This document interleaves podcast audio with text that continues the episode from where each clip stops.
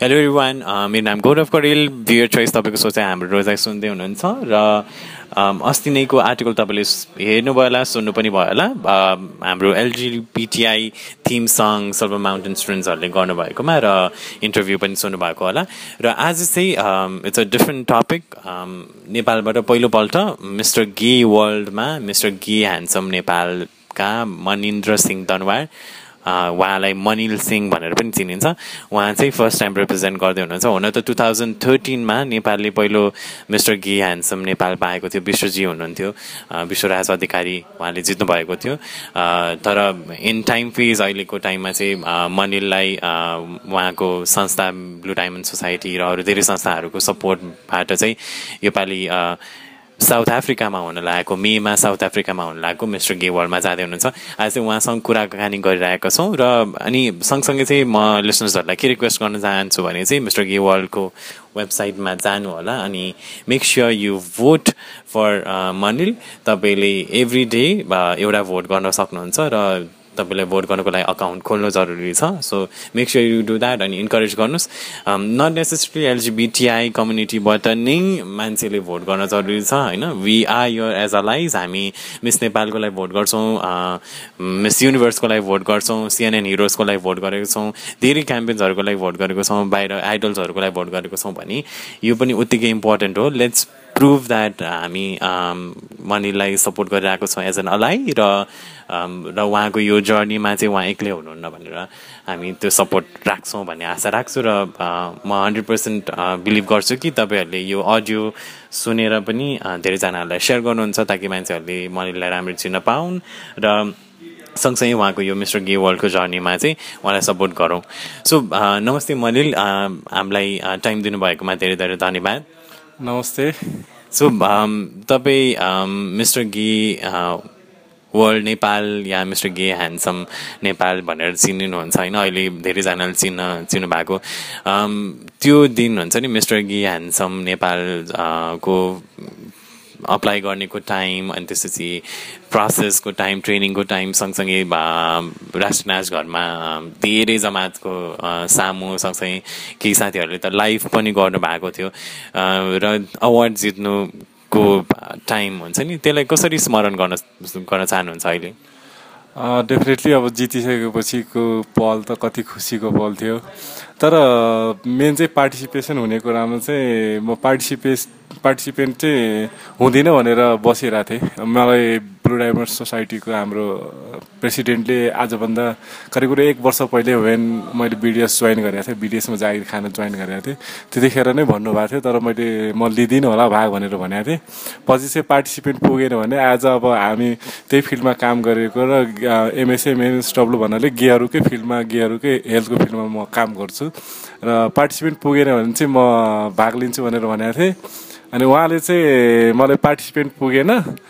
तिम्रो नाम चाहिँ मैले कन्फर्म गरिदिएँ पार्टिसिपेन्ट हुनुपर्छ भन्नुभयो।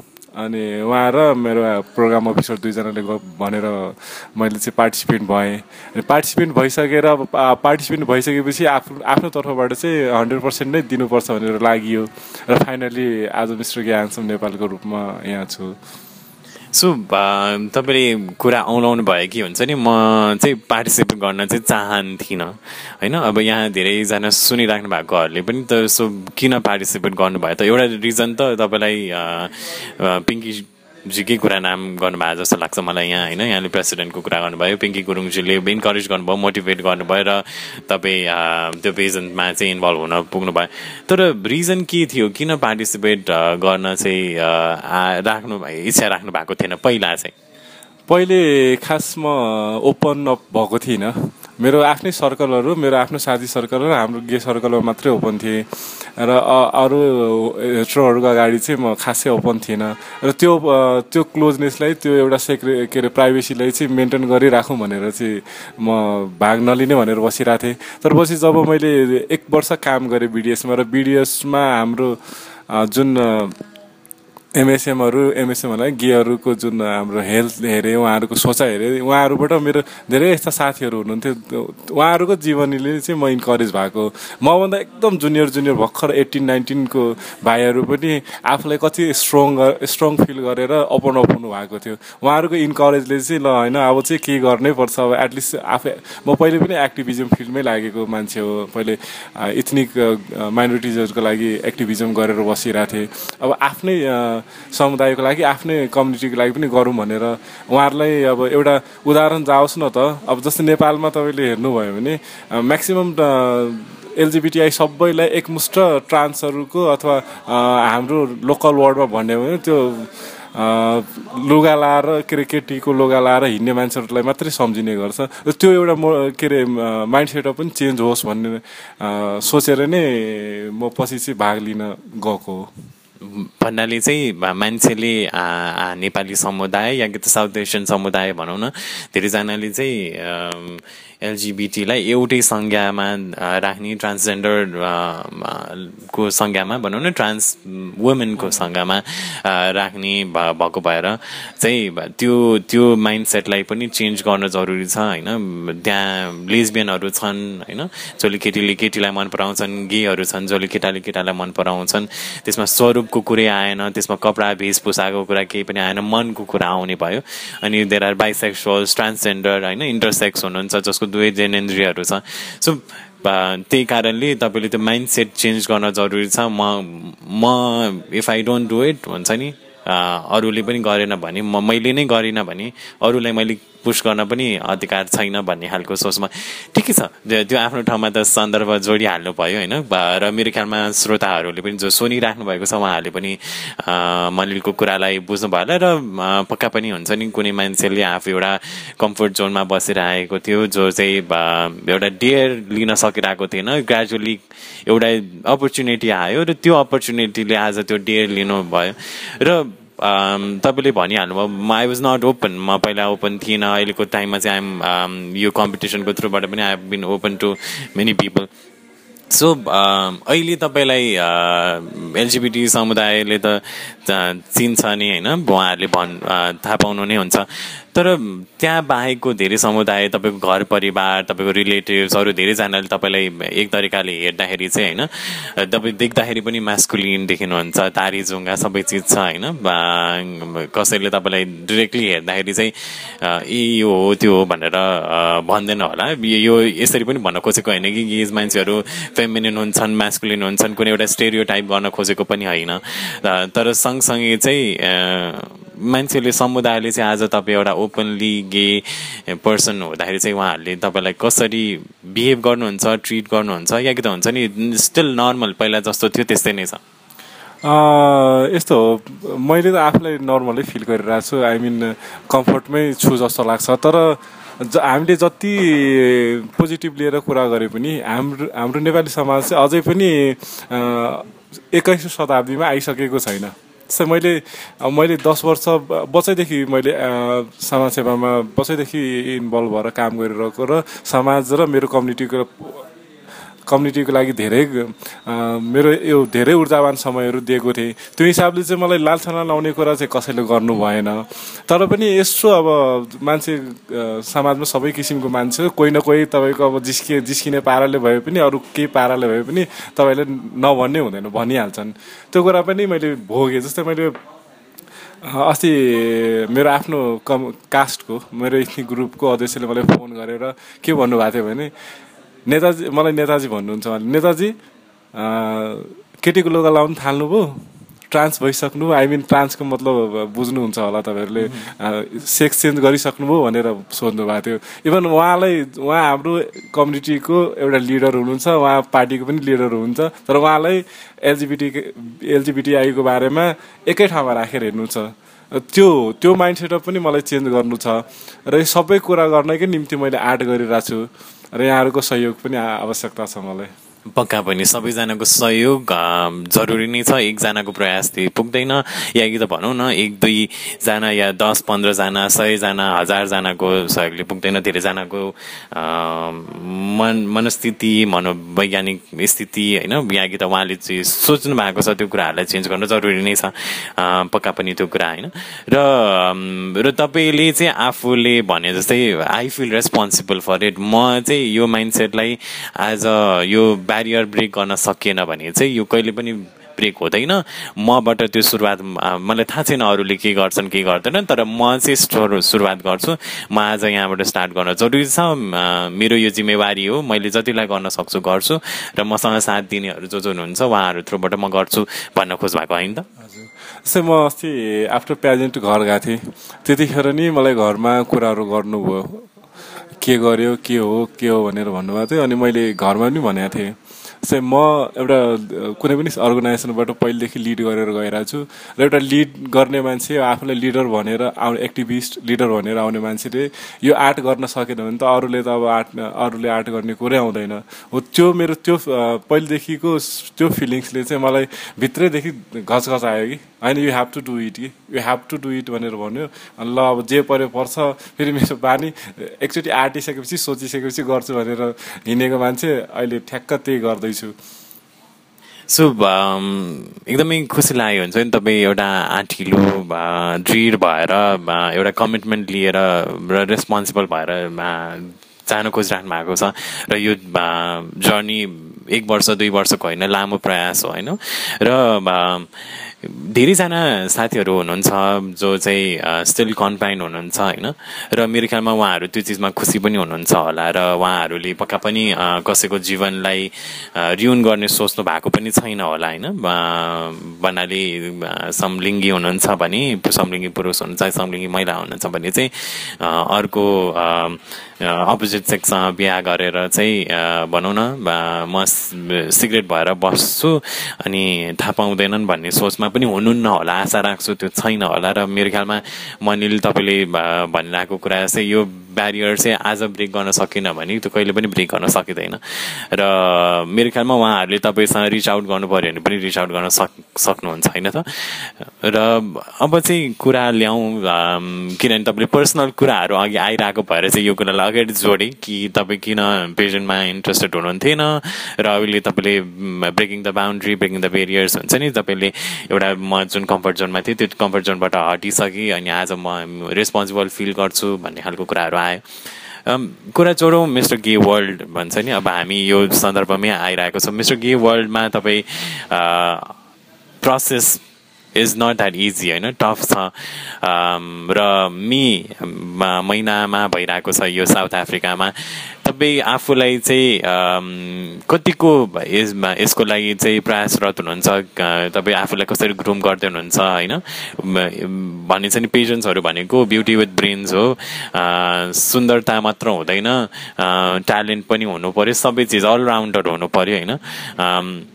धेरैजनाले तपाईँलाई त्यो एउटा संज्ञा दिएको दिएका पनि छन् कि मनिल एउटा ट्यालेन्टेड कन्टेस्टेन्ट हो र त्यो कारणले पनि आज उसले जित्नु जित्नुमा चाहिँ खुसी छु भन्ने धेरैजनाले त्यो कुराहरू राख्नु पनि भएको सुन्नमा पाउँछौँ। सो तपाईँ अहिले चाहिँ यो लगभग एक महिना पनि बाँकी छैन अलिकति बढी त छ तर भनौँ न एक महिनाको हाराहारीमा चाहिँ तपाईँको प्रिपरेसन आज त यो जान्छु भनेर सेयर भएको होइन धेरै टाइमदेखि भइसकेको कुरा हो। सो भनौँ न यो प्रोसेस चाहिँ कति भयो त? लाइक प्रोसेसको कुरा गरौँ या तपाईँले आफूलाई कसरी प्रिपेरेसन गरिराख्नु भएको छ र फ्युचरमा पनि धेरैजनाले चाहिँ अब भने तपाईँले यो एउटा स्टार्ट गर्नुभयो मिस्टर गेवालमा नेपालबाट पहिलो रिप्रेजेन्टेसन हुँदैछ अब यो जर्नीलाई त अगाडि लैजानु छ धेरैजना मान्छेहरूलाई यसमा पनि इच्छा लाग्छ होइन? के होला त प्रयास के हुनसक्छ पहिला सुरु आउँ तपाईँको ग्रुमिङ तपाईँको अहिले तपाईँ के के कुरामा प्रयासरत हुनुहुन्छ? कसरी आफूलाई ढाल्दै हुनुहुन्छ अहिले अब भोटिङ क्याम्पेन पनि सुरु भएको छ क्याम्पेनलाई कसरी लैजाँदै हुनुहुन्छ? त्यो कुरामा ग्रुमिङको कुरामा चाहिँ बिडिएसले योभन्दा पहिले मिस्टर गे इन्डियाको जुन उहाँ मिस्टर गे इन्डियाको पार्टिसिपेन्ट भएर उहाँले मिस्टर गे वर्ल्डमा पार्टिसिपेट गर्नुभएको थियो रोहन पुजारी भन्ने हुनुहुन्छ। उहाँ चाहिँ अहिले हाम्रो बिडिएसमा इन्टर्नको रूपमा हुनुहुन्छ। अनि उहाँले नै मेरो ग्रुमिङको क्लासहरू लिँदै हुनुहुन्छ र सबै आइडियाहरू टिप्सहरू उहाँले नै दिँदै हुन्छ। र मेरो अब फिजिकल पनि आउँछ। फिजिकलतिर चाहिँ अहिले ठ्याक्क मैले अब भर्खरै पहिले त होइन भर्खरै सुरु गरिरहेको छु फिजिकल फिटनेसको पाटो पनि आउँछ। किनकि तपाईँ अब अघि नै भनिसक्नुभयो प्याजेन्ट भनेकै ब्युटी ब्रेन पनि हो। अनि ब्युटी हुनलाई अब फिजिक्स पनि चाहियो। त्यो त्यही भएर चाहिँ उता फिजिक्सको पनि काम गरिरहेको छु। र मिस्टर गे वर्ल्डको लागि चाहिने धेरैवटा चिजहरू छन् त्यो चिजहरूमा पनि फोकस गरेर मैले त्यो तयारीहरू गर्दैछु। मेरो अहिलेको दिन चाहिँ त्यही तयारीमै बितिरहेछ। कसरी कहाँबाट के कसरी जुटाउने र आफूलाई कसरी एकदम प्रिपेयर गरेर मिस्टर गे वर्ल्डमा अब एक महिना पछाडि साउथ अफ्रिकामा उतार्ने भनेर सोचिरहेको छु मैले। जस तपाईँ कन्टेस्टमा मात्र भाग लिनेमा मात्र होइन कि त्यसमा कन्टेस्टमा धेरै चरणहरू छन् सब टाइटल्सहरू छन् त्यो सब टाइटल्सहरूको लागि इक्वल्ली प्रिपेयर्ड हुन खोजिराख्नु भएको छ। सबै प्रतिस्पर्धीहरूसँग हुन्छ नि हातीमालो लिँदै अब म म पनि उहाँहरूसँग कसरी कम्पिट गर्न सक्छु भनेर हेरिराख्नु भएको नै छ र आफूलाई प्रिपेयर गरिराख्नु भएको छ। अब कुरा जोडौँ अघि भर्खर भने जस्तै कतिजना साथीहरू कतिजना होला जसले चाहिँ मिस्टर गे ह्यान्डसम या कि त अब अब नाम परिवर्तन हुन्छ हुँदैन थाहा छैन आफ्नो ठाउँमा छ होइन। तर जे होस् मिस्टर गे वर्ल्डमा रिप्रेजेन्ट फ्युचरमा जो यहाँ नेपालबाट जित्नुहुन्छ। सो कतिजना चाहिँ अब ल हाम्रो लागि पनि एउटा बाटो खुल्यो है भन्ने खालको छ। सो उहाँहरूलाई चाहिँ के भन्न चाहनुहुन्छ? किनभने अहिले त धेरैजना पार्टिसिपेट गर्ने कुरामा नै अप्ठ्यारो मान्नुहुन्छ होइन? अनि त्यसमा उहाँहरूको गल्ती पनि होइन। अघि तपाईँले भने जस्तै तपाईँ आफैमा पनि त्यो कुरा थियो तपाईँले आफैमा बााउन्ड्री राख्नु भएको थियो। सो उहाँहरूलाई चाहिँ के भन्न चाहनुहुन्छ कि किन जरुरी छ उहाँहरूले त्यो ब्यारियर ब्रेक गर्न? अनि किन पार्टिसिपेट गर्न जरुरी छ? या पार्टिसिपेट गर्न इच्छुक भएकोहरू होइन? इच्छुक नहुनु भएको त आफ्नो ठाउँमा छँदैछ सपोर्ट गर्ने साथीहरू भइहाल्नु भयो उहाँहरू त होइन?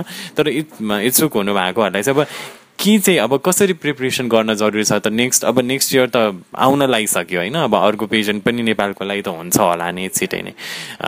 थाहा छैन त्यो कुरा धेरैजनाले चाहिँ टु थाउजन्ड थर्टिन पछि नभएको के हुन्छ कि हुँदैन भन्ने होला। तपाईँको हिसाबले चाहिँ एज अ टाइटल होल्डर होइन नेक्स्ट इयर नै गराउन रहरै होला पक्का पनि। र मेरो ख्यालमा मिस्टर गेवालसँग अब यो नयाँ जर्नी लिइसकेको भएर चाहिँ मेरो ख्यालमा त्यो लामो अन्तराल पनि हुँदैन हरेक वर्षमै हुन्छ होला। र उहाँहरूलाई चाहिँ के भन्न चाहनुहुन्छ? कसरी अगाडि बढ्न जरुरी छ? किन ब्यारियर ब्रेक गर्न पर्यो? होइन तपाईँले एउटा ब्यारियर ब्रेक गर्नुभयो। तपाईँले आफूलाई चाहिँ स्टिल आइसी नर्मल हो मान्छेहरूले संज्ञा दिनुहुन्छ। भनिहाल्नु के के भन्न चाहनुहुन्छ? जस्तै एज यु अल नो होइन हाम्रो समलिङ्गी साथीहरू पनि एकदम ट्यालेन्टेड ट्यालेन्ट हुनुहुन्छ। देशको विभिन्न फिल्डमा उहाँहरू एकदम हाई लेभलमा पुगेर काम गरिराख्नु भएको छ। अनि म चाहिँ डेली प्रायः जसो सोसियल साइटहरूमा साथीहरूसँग कनेक्ट भएर बसिरहेको हुन्छु। उहाँहरूले मलाई सोध्नुहुन्छ। अनि उहाँहरूलाई उहाँहरूलाई चाहिँ अब के विश्वास भइसक्यो भन्दाखेरि होइन गर्न सकिँदो रहेछ गरिन्छ। किनकि थर्टिनमा मिस्टर ने नेपालको पहिलो मिस्टर गे ह्यान्डसम भएको थियो। त्यतिखेर धेरैलाई थाहा पनि भएन। अनि तिन चार वर्षको ग्याप पछाडि बल्ल यसपालि सत्रमा भयो। अब यसलाई चाहिँ कन्टिन्युटी दिन्छ है किनकि यसपालि चाहिँ पहिलेको पालि चाहिँ पठाएन यसपालि चाहिँ मिस्टर गे वर्ल्डको लागि पनि पठाउँदैछ। यत्रो अब बिडिएसले सबै सपोर्ट गरिराख्नु भएको छ। अनि हाम्रो चाहिँ अस्तिको कम्पिटिसन प्याजेन्ट पछाडि चाहिँ हाम्रो कम्युनिटीको साथीहरू समलिङ्गी अथवा गे साथीहरूको चाहिँ माइन्ड सेटअप मैले एकदम चेन्ज भएको देख्छु। म आफैलाई नै धेरै साथीहरूले भन्नुभएको छ च्याटमा पनि भन्नुहुन्छ भेटेर पनि कुरा गरेका छौँ। उहाँहरूले नै मलाई भन्छ दाइ नेक्स्ट टाइम त हामी नै हो। नेक्स्ट टाइम हामी पनि भिड्छौँ है। म नै जित्छु भनेर आउने धेरै मेरो हामीभन्दा जुनियर हाम्रो अरू सिनियर साथीहरू पनि हुनुहुन्छ। होप अर्को साल चाहिँ एकदम tough कम्पिटिसनबाट next third Mister gay handsome Nepal हामीले पाउँछौँ। विश्वास गरौँ त्यति मिस्टर गे वर्ल्ड ट्वेन्टी नाइन्टिनमा पनि अब कुन देशमा हुन्छ होइन त्यो देशमा चाहिँ जान प्रयास प्रयासरतमा हुनुहुन्छ र उहाँहरूलाई प्रिपरेसन अहिलेदेखि नै गर्न तयार हुनुहोस्। भनेपछि सबैजना चाहिँ जो गे कम्युनिटीमा हुनुभएका साथी भाइहरू चाहिँ उहाँहरू चाहिँ ढुक्क भएर हुन सक्नुहुन्छ कि टु थाउजन्ड नाइन्टिनमा पेजेन्ट हुन्छ होइन त? हजुर हजुर। मेरो प्रयास पनि त्यही हुन्छ। म अहिलेदेखि नै म आफै जाँदा जाँदै पनि म मेरो सोच पनि त्यही छ। अब यो मिस्टर गे ह्यान्डसम नेपाललाई चाहिँ कन्टिन्युटी दिएर यो फरमलाई युज गरेर हामीले चाहिँ धेरै गर्न सक्छौँ। जस्तै मैले अघि पनि माइन्ड सेटअपको कुराहरू गरेको थिएँ। यो यो प्लेटफर्मबाट पनि हामीले त्यो चेन्ज गराउन चाहिँ हामीलाई धेरै मद्दत हुन्छ।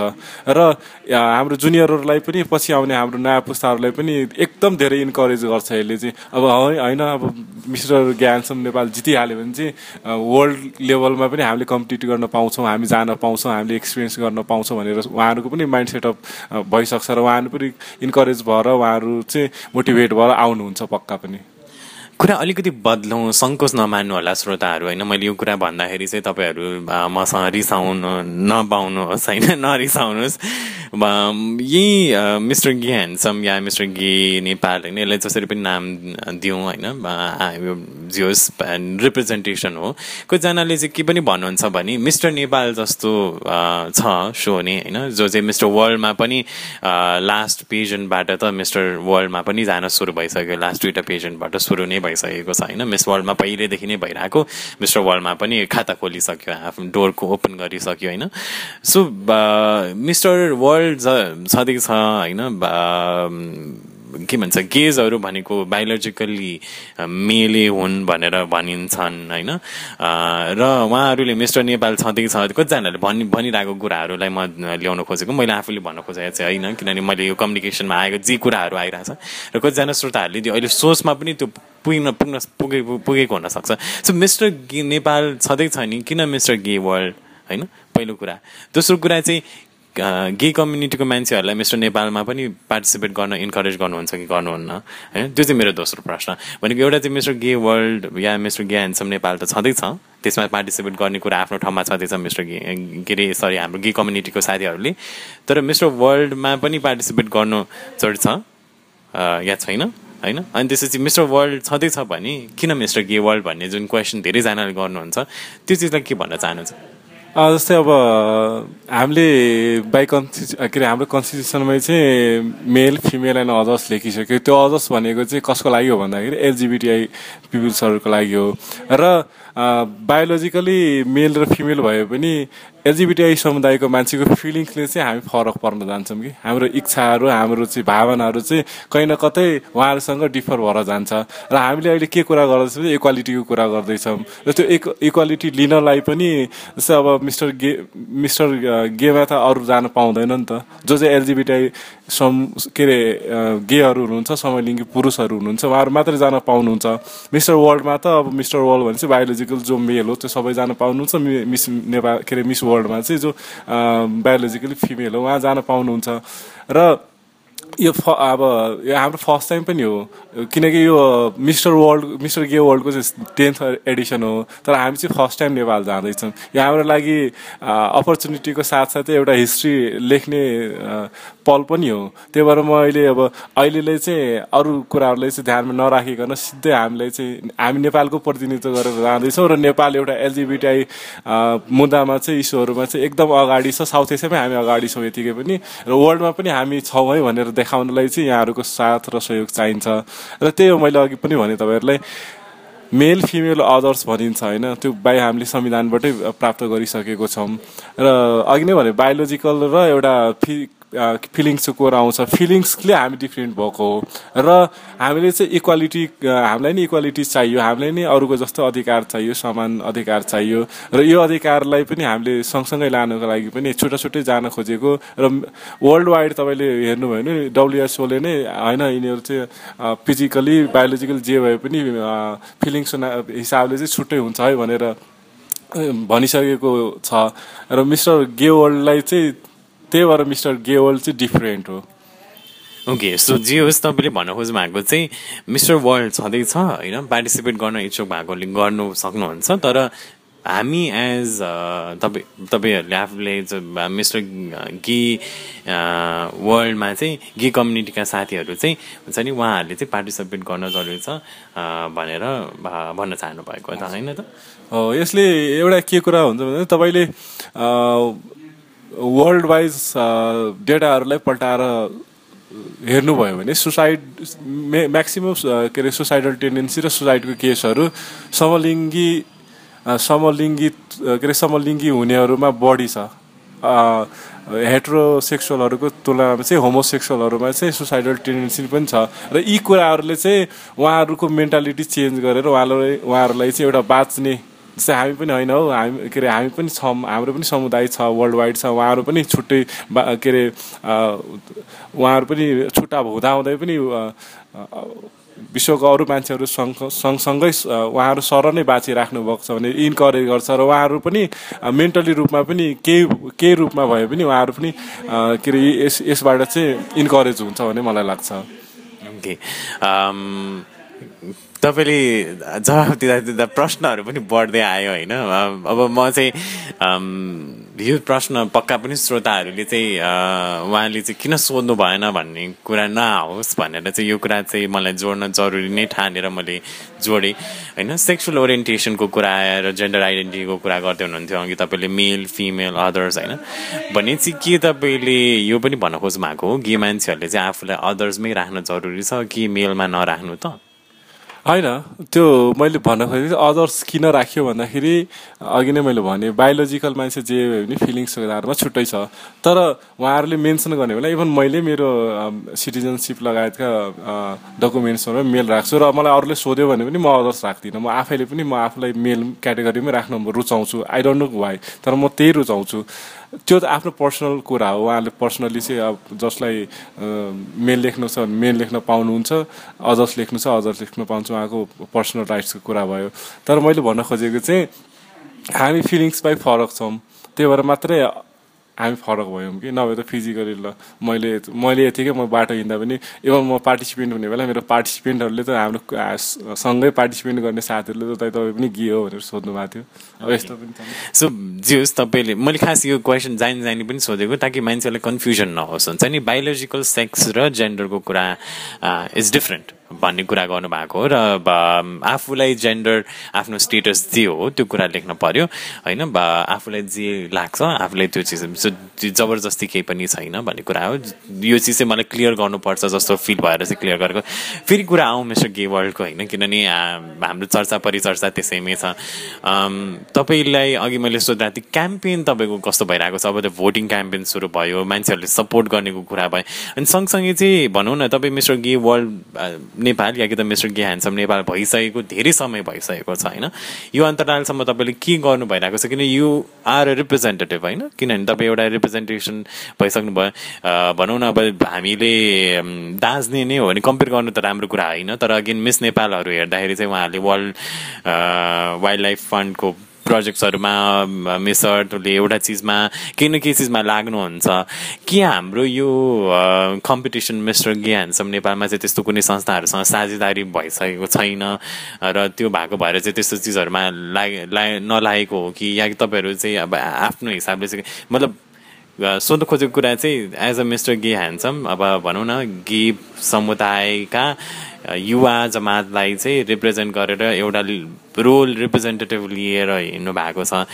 तपाईँले अहिलेसम्म उहाँहरूको प्रश्न है श्रोताहरूकै प्रश्नको हिसाबले लिन्छ। तपाईँ के गर्दै हुनुहुन्छ होइन?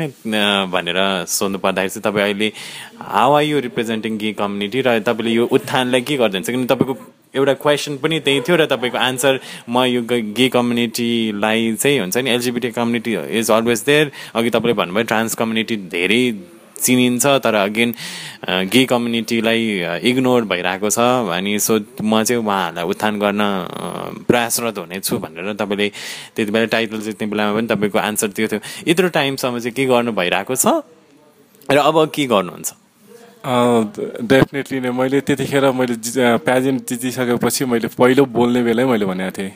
यो मेरो अब रेस्पोन्सिबिलिटी भयो। गे फिल्डलाई गेहरूलाई चाहिँ कसरी मैले सम्हालेर लान सक्छु कसरी उहाँहरूलाई इन्करेज गर्न सक्छु भनेर म अगाडि बढेको हो।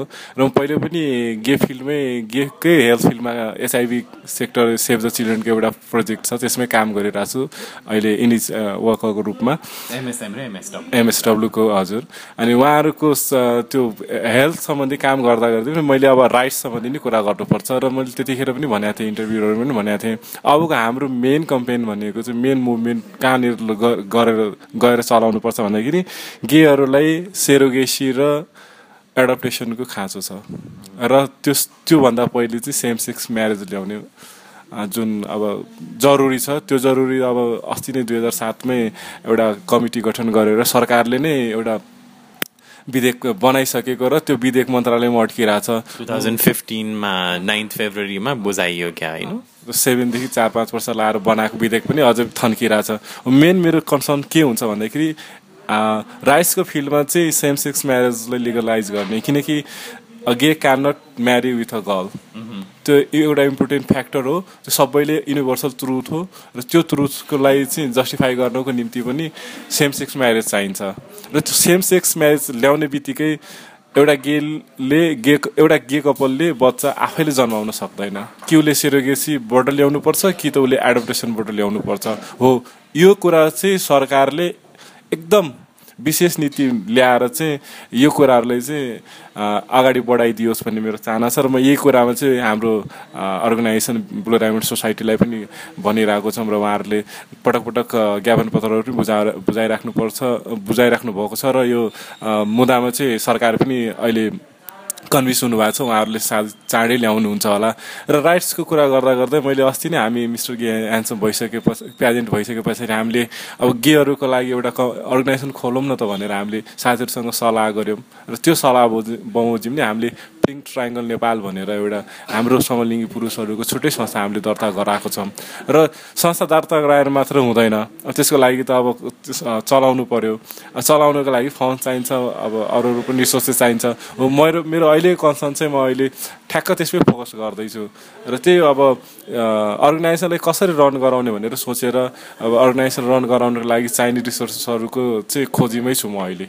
र यो मिस्टर गे वर्ल्डमा म गइरहँदा चाहिँ त्यो पनि एउटा मेरो कन्सर्नको पाटो हुन्छ र होप म मिस्टर गे वर्ल्डबाट फर्किसकेपछि त्यो हाम्रो सपना साकार हुन्छ।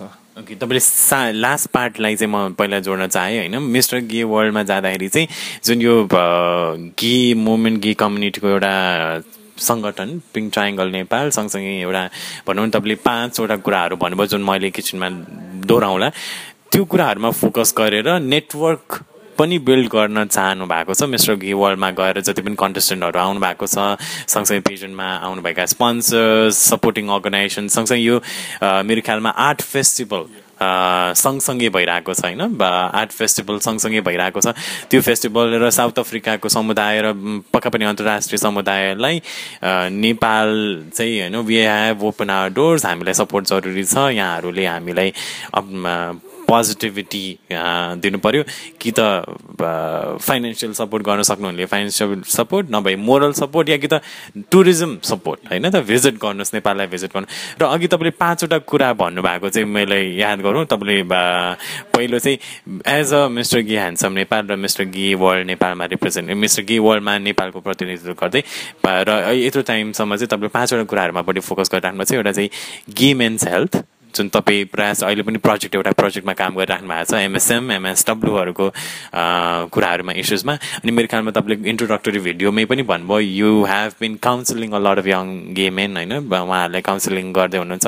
नट जस्ट हेल्थ इस्युजमा मात्र नभइकन चाहिँ उहाँहरूको डिप्रेसनको इस्युमा उहाँहरूको कम्फर्टको इस्युमा उहाँको कमिङ आउटको इस्युमा या उहाँहरूको लिभिङ को सिचुएसनमा पढाइको कुराहरूमा कसरी अगाडि बढ्न सकिन्छ के गर्न सकिन्छ भन्ने कुराहरूमा मेरो ख्यालमा तपाईँको इन्ट्रोडक्टरी भिडियोले धेरै कुराहरू भनेको छ। सो गे मेन्स हेल्थ एउटा भयो गे राइट्सको कुरा भयो यो दुइटा कुरालाई तपाईँले धेरै इम्पोर्टेन्स दिइराख्नु भएको छ। दोस्रो चाहिँ तेस्रो चाहिँ सरी तपाईँले मेरो ख्यालमा तपाईँले सरोगेसी नै फर्स्टमा सेम सेक्स म्यारेज इक्वालिटी जुन चाहिँ अ, नेपालमा नाइन्थ फेब्रुअरी टु थाउजन्ड फिफ्टिनदेखि चाहिँ अ, यो अड्केर बसिरहेको छ होइन? हुन त देशको फेडरलिजम स्ट्रक्चरले पनि त्यो चिजलाई बढ्न दिइरहेको छैन होला। यसमा मेरो नेक्स्ट प्रश्न नै हुन्छ जस्तो लागिसक्यो। र चौथो चाहिँ सेम सेक्स म्यारेज इक्वालिटी हुने बित्तिकै सरोगेसी र एडप्सन हुन जरुरी छ होइन? सो यो चौथो र पाँचौँ चाहिँ सरोगेसी एडप्सनको कुरा अनि त्यसपछि लिभिङ टुगेदरहरूको कुरा होला आफ्नो ठाउँमा छ। सो किनभने कस्तो हुँदो रहेछ भने तपाईँले हरेक क्वेसनको आन्सर सँगसँगै क्वेसन रेज पनि गरिदिँदै हुनुहुन्छ र मेरो ख्यालमा श्रोताहरूले पनि मैले चाहिँ त्यो प्रश्न सोधिनँ भने चाहिँ उहाँहरूलाई नराम्रो पनि फिल होला। सो अहिले भर्खर भन्नुभयो होइन तपाईँ एउटा छाता सङ्गठन फेडरेसनमा पनि आबद्ध हुनुहुन्छ ब्लु डायमन्ड सोसाइटीमा पनि आबद्ध हुनुहुन्छ र अहिले नयाँ संस्था पिङ्क ट्रायङ्गल नेपालसँग पनि आबद्ध हुनुहुन्छ। त्यसको लिडरसिप लिइराख्नु भएको छ पिङ्क ट्रायङ्गल नेपालको। सो अहिले चाहिँ यो नाइन्थ फेब्रुअरी टु थाउजन्ड फिफ्टिनदेखि सेम सेक्स म्यारेज इक्वालिटीको जुन सेम सेक्स म्यारेज कमिटीले बुझाएको रिपोर्टको चाहिँ अहिले के चाहिँ भइरहेको छ? सुन्नमा आउँछ कि लाइन मिनिस्ट्रिजहरूसँग चाहिँ के कुराहरूमा सिभिल पेनल कोडहरू चेन्ज भइरहेको छ यो कुराहरू आइरहेको छ। तपाईँ अहिले ताजा ताजा खबर चाहिँ के छ यसमा? मैले हाम्रो बिडिएसको पहिचान भन्ने मिडिया छ। त्यहाँबाट चाहिँ इन्फर्मेसनहरू पनि लिइरहेको छु। त्यसै गरी हाम्रो अध्यक्षहरूसँग नि कुराकानी गरिरहेको हुन्छु। के भएको छ भन्दाखेरि अहिले यो बिल चाहिँ ठ्याक्क कहाँनिर गएर अड्केको छ भन्दाखेरि महिला बाल बालबालिका मन्त्रालयमा गएर अड्केको छ। र त्यहाँनिर कस्तो छ भन्दाखेरि धेरै चाहिँ हाम्रो के अरे सांसदज्यूहरूले चाहिँ नबुझेको पनि छ। मैले अस्ति नै एउटा सांसदको इन्टरभ्यू पढेको थिएँ। उहाँले के भन्नुभएको थियो भन्दाखेरि अब सेम सेक्स म्यारेजको राइट दिने बित्तिकै सबैले अब म पनि गे हो म पनि के अरे होमोसेक्सुअल हो म पनि सेम सेक्स बिहे गर्न चाहन्छु भनेर आयो भने तपाईँहरूले के गर्नुहुन्छ भनेर क्वेसन गर्नुभएको थियो। मैले उहाँले के के क्वेसन चाहिँ उल्टै गर्न चाहन्छु भने हामी हामी नौ लाख छौँ नेपालमा डेटा एउटा डेटाले देखाएअनुसार त्यो नौ लाखमध्ये हामी कतिजना ओपन अप छौँ कतिजनाले आफू गे र के अरे एलजिबिटिआई मेम्बर हुँदाहुँदै पनि आफू हो भनेर भन्न सकेको स्थिति छैन। अरू कहाँबाट आउँछन् भन्नु त तपाईँ? जो हो उसले त आफूलाई हो भनेर भन्न नसकेको स्थितिमा अरू त आएर ल म के अरे केटा मान्छेले केटा मान्छेसँग लिभिङ टुगेदर बस्छु बिहे गर्छु भनेर त आउँदै आउँदैन नि। हो के गर्नुपर्छ भन्दाखेरि हामीले जब इक्वालिटीको कुरा गरिसक्छौँ सक्यौँ र यौनिक तथा अल्पसङ्ख्यक भनेर हामीले संविधानको तिन चारवटा धारामा लेखिसकेपछि त्यो धाराको समानताको धारामा छ स्वतन्त्रताको धारामा छ सामाजिक न्यायको धारामा छ त्यो सामाजिक न्याय गर्नलाई तपाईँको त्यो समानता देखाउनलाई त उहाँहरूको लागि पनि विशेष त्यहाँ पनि के अरे संविधानमै व्यवस्था छ। विशेष चाहे मैले एउटा कुरा होइन? तर त्यही सांसदले नै पाँच सय साठी प्लस सांसद त्यही सांसदले नै संविधान पारित गरेको होइन? र उहाँ जो सांसदले यही कुरा रेज गर्नुभयो। तिन तिन चारवटा मूलभूत धारामा सेक्सुअल ओरिएन्टेसन जेन्डर आइडेन्टिटी तपाईँले अहिले भर्खर भन्नु युनिक तथा अल्पसङ्ख्यक समुदायको बारेमा खुल्लम खुल्ला लेखिएकै छ होइन? अनि त्यही चिजलाई यही सांसदहरूले थपडी बजाएर सपोर्ट पनि गर्नुभएको छ। भनेपछि उहाँहरूले कन्ट्राडिक्ट गर्ने कुरा आउँदै आउँदैन। Same sex marriage equality is a must होइन त? हो। होइन अब मैले अघि नै भने नेपालमा नेपालीहरू हामी सबै एक्काइसौँ शताब्दीमा पुगिसकेका छैनौँ। कोही कोही अझै पनि हामी त्यो यो आजको लेभलमा सोच्ने स्थितिमा पनि छैनौँ। तर म्याक्सिममले चाहिँ सपोर्टै गर्नुभएको छ। उहाँहरूले पनि भन्नुभएको छ। हामीले संविधानमै लेखिएको सकेको कुरालाई चाहिँ हामीले we must give them equal rights भनेर भन्नुभएको छ अरू अरू सबैले त्यस्तै भन्नुभएको छ। र अहिलेको मान्य मन्त्रीज्यूले पनि मलाई चाहिँ खासै डिटेल चाहिँ थाहा भएन तर हो संविधानले प्रदान गरेको अधिकारलाई चाहिँ कसरी सुनिश्चित गर्ने भन्ने कुरा पनि मेरो कन्सर्न छ। म यो फाइललाई चाहिँ हेरेर चाँडोभन्दा चाँडै यो फाइललाई चाहिँ अगाडि बढाउँछु भनेर हाम्रो अहिलेको मान्य मन्त्री थम्या थापाज्यूले पनि भन्नुभएको छ। र मन्त्रीजीले भन्नुभएको छ सायद चाँडै हुन्छ होला जस्तो मलाई लाग्छ। भनेपछि यो कागज चाहिँ अगाडि बढ्दैछ। एसियामा पहिलो देश जसले सेम सेक्स म्यारेज इक्वालिटी नेपालले नै ल्याउँछ हुन त ताइवानलाई पनि हामी जोरदार ताली दिनु जरुरी नै छ। टु थाउजन्ड नाइन्टिनसम्म उहाँहरूले सङ्कल्प लिनु भएको छ होइन? हुन्छ पक्का पनि। जो भए पनि जे भए पनि जहाँ भए पनि होइन? राम्रो नै होस् बेसै होस्। र जोस् यहाँले धेरै कुराहरूलाई क्लियर गरिदिनु भएको छ होइन? मिस्टर गेवलको जर्नी सँगसँगै अरू धेरै कुराहरू प्रश्नाइदिनु भएको छ। अन्त्यमा एउटा केही एक दुई प्रश्न होइन? मुख्यत चाहिँ सुनिराख्नुभएका एलजिबिटी कम्युटा कम कम्युनिटी बाहेकका मान्छेहरू पनि हुनुहुन्छ होला होइन? यङ पिपलहरू हुनु होला या कि त वयस्क होइन? जसको छोराछोरी नै हुनुहुन्छ होला हजुरआमा हजुरबुवाहरू पनि हुनुहुन्छ होला थाहा छैन होइन? धेरैजनाले सुनिराख्नु भएको छ। उहाँहरूलाई चाहिँ के भन्न चाहनुहुन्छ? के गरी उहाँको परिवार नभए परिवारमा नभए पनि होइन समुदायमा भएका यौनिक तथा अल्पसङ्ख्यक समुदायलाई चाहिँ कसरी व्यवहार गर्न जरुरी छ होइन? अनि किन तपाईँले भन्नुभएको कुराहरू त्यो गर्न जरुरी किन छ होइन? मैले एउटा कुरा पहिले पनि भनिसकेको छु। जस्तै जन्म प्राकृतिक हो भन्ने कुरा हो भने चाहिँ जन्म त प्राकृतिक हो नि सबैले मान्छ। जन्मसँगै हामी जब लैङ्गिकता लिएर आउँछौँ त्यो लैङ्गिकता चाहिँ मान्छेले किन कृत्रिम देख्ने कि? जब जन्म प्राकृतिक हो भने चाहिँ लैङ्गिकता पनि प्राकृतिक हो व्यवहार कसैको फरक होला। कोही अब म्याचो टाइपको मस्कुलाइन टाइप हुन्छ कोही केटा भएर पनि हल्का अब फेमिनाइन टाइप हुन्छ। तर त्यो सबै एउटा व्यवहार हो बानी हो फिलिङ्स हो। र उहाँहरूको फिलिङ्सकै आधारमा तपाईँले डिस्क्रिमिनेट गर्नुभयो। डिस्क्रिमिनेट गर्नुभयो उहाँहरूलाई चाहिँ लान्छना लाएर बोल्नुभयो भने चाहिँ पक्का पनि त्यो अहिलेको समुदाय अहिलेको जेनेरेसनलाई एक्काइसौँ शताब्दीमा बाँच्ने मान्छेलाई चाहिँ त्यो पक्का पनि सुहाउँदैन हामीले सहअस्तित्व गरेर हिँड्नुपर्छ सबैको भावनालाई कदर गरेर हिँड्नुपर्छ जब हामीले अरूको भावना कदर गर्छ भने हाम्रो पनि भावनाको कदर होस् भन्ने जोसुकै लाग्छ। त्यही भएर उहाँहरूलाई चाहिँ सकेसम्म तपाईँले इन्करेज गर्नुहोस्। इन्करेज गर्नु भएन उहाँ हामीले चाहिँ अरूभन्दा फरक किसिमको अरूभन्दा चाहिँ कम चाहिँ केही दिँदैन। हाम्रो पनि समाज र समुदायको राष्ट्रको लागि त्यति नै भागेदारी हुन्छ तपाईँहरूको पनि त्यति नै भागेदारी हुन्छ। त्यही भएर हामीले चाहिँ के चाहिएको छ भन्दाखेरि समानता चाहिएको छ। हामीलाई चाहिँ समानपूर्वक बाँच्ने एउटा वातावरण चाहिएको छ। मेरो यही अनुरोध छ हाम्रो सबै सुनिराख्नु भएको श्रोताहरूलाई चाहिँ कसैलाई लैङ्गिकताको आधारमा चाहिँ प्लिज विभेद नगरिदिनु होला उहाँलाई चाहिँ कहिले चाहिँ लान्छना नलाइदिनु होला धेरै धेरै धन्यवाद मनिल सिंहजी यहाँ त मनिन्द्र सिंह दनवारजी होइन? यहाँलाई Mister gay world two thousand एटिनको south अफ्रिकाको जर्नीको लागि यहाँलाई एकदमै हाम्रो तर्फबाट सम्पूर्ण श्रोता हाम्रो रिडर्सहरू सबैको तर्फबाट नेपाल र नेपाल बाहिर बस्नुभएका नेपाली या कि त विदेशमा विदेशी साथीहरू जो पनि सुनिराख्नु भएको छ कतिजनाले त नेपाली पनि बुझ्नुहुन्छ होला होइन? उहाँहरू तर्फबाट चाहिँ यहाँलाई अग्रिम शुभकामना अनि बेस्ट अफ लक र हामीलाई यो समय दिनुभयो र यो इन्टरभ्यूको लागि साथ दिनुभयो। त्यसको लागि धेरै धेरै धन्यवाद। श्रोताहरू र रिडर्सहरूलाई यो ब्लग पढिराख्नु भएको छ र यो अडियो सुनिराख्नु भएको छ भने यहाँलाई धेरै धेरै धन्यवाद। र आशा राख्छु तपाईँले यो कुरालाई धेरै ठाउँमा पुर्याउनु होला र अन्त्यमा Mister gay world two thousand एटिनमा Manil सिंहलाई मिस्टर गेवलको वेबसाइटमा गएर भोट गर्न नबिर्सिनु होला र उहाँको फेसबुक पेज पनि छ इन्स्टाग्राम पनि छ ट्विटर पनि छ उहाँलाई फलो गर्नु होला कम्युनिकेट गर्न सक्नुहुन्छ उहाँ अभाइलेबल हुनुहुन्छ। र केही गरी तपाईँ कुनै अर्गनाइजेसनमा हुनुहुन्छ कुनै कलेजमा हुनुहुन्छ कुनै संस्थामा हुनुहुन्छ जहाँ पनि हुनुहुन्छ सोसाइटीमा हुनुहुन्छ र तपाईँ मनिन्द्रलाई चाहिँ त्यहाँ इन्भाइट गर्न चाहनुहुन्छ भने इन्भाइट गर्न सक्नुहुन्छ उहाँ इज रेडी अनि र उहाँले जे पनि कुराहरू सेयर गर्न सक्नुहुन्छ र यो होल क्याम्पेनलाई पनि तपाईँहरूले सपोर्ट गर्नुहुन्छ भन्ने आशा राख्छु। र त्यति भन्दै म सबै श्रोताहरूलाई यति लामो कन्भर्सेसन सुनिदिनु भएकोमा म धेरै धेरै धन्यवाद व्यक्त गर्न चाहन्छु। Thank you so much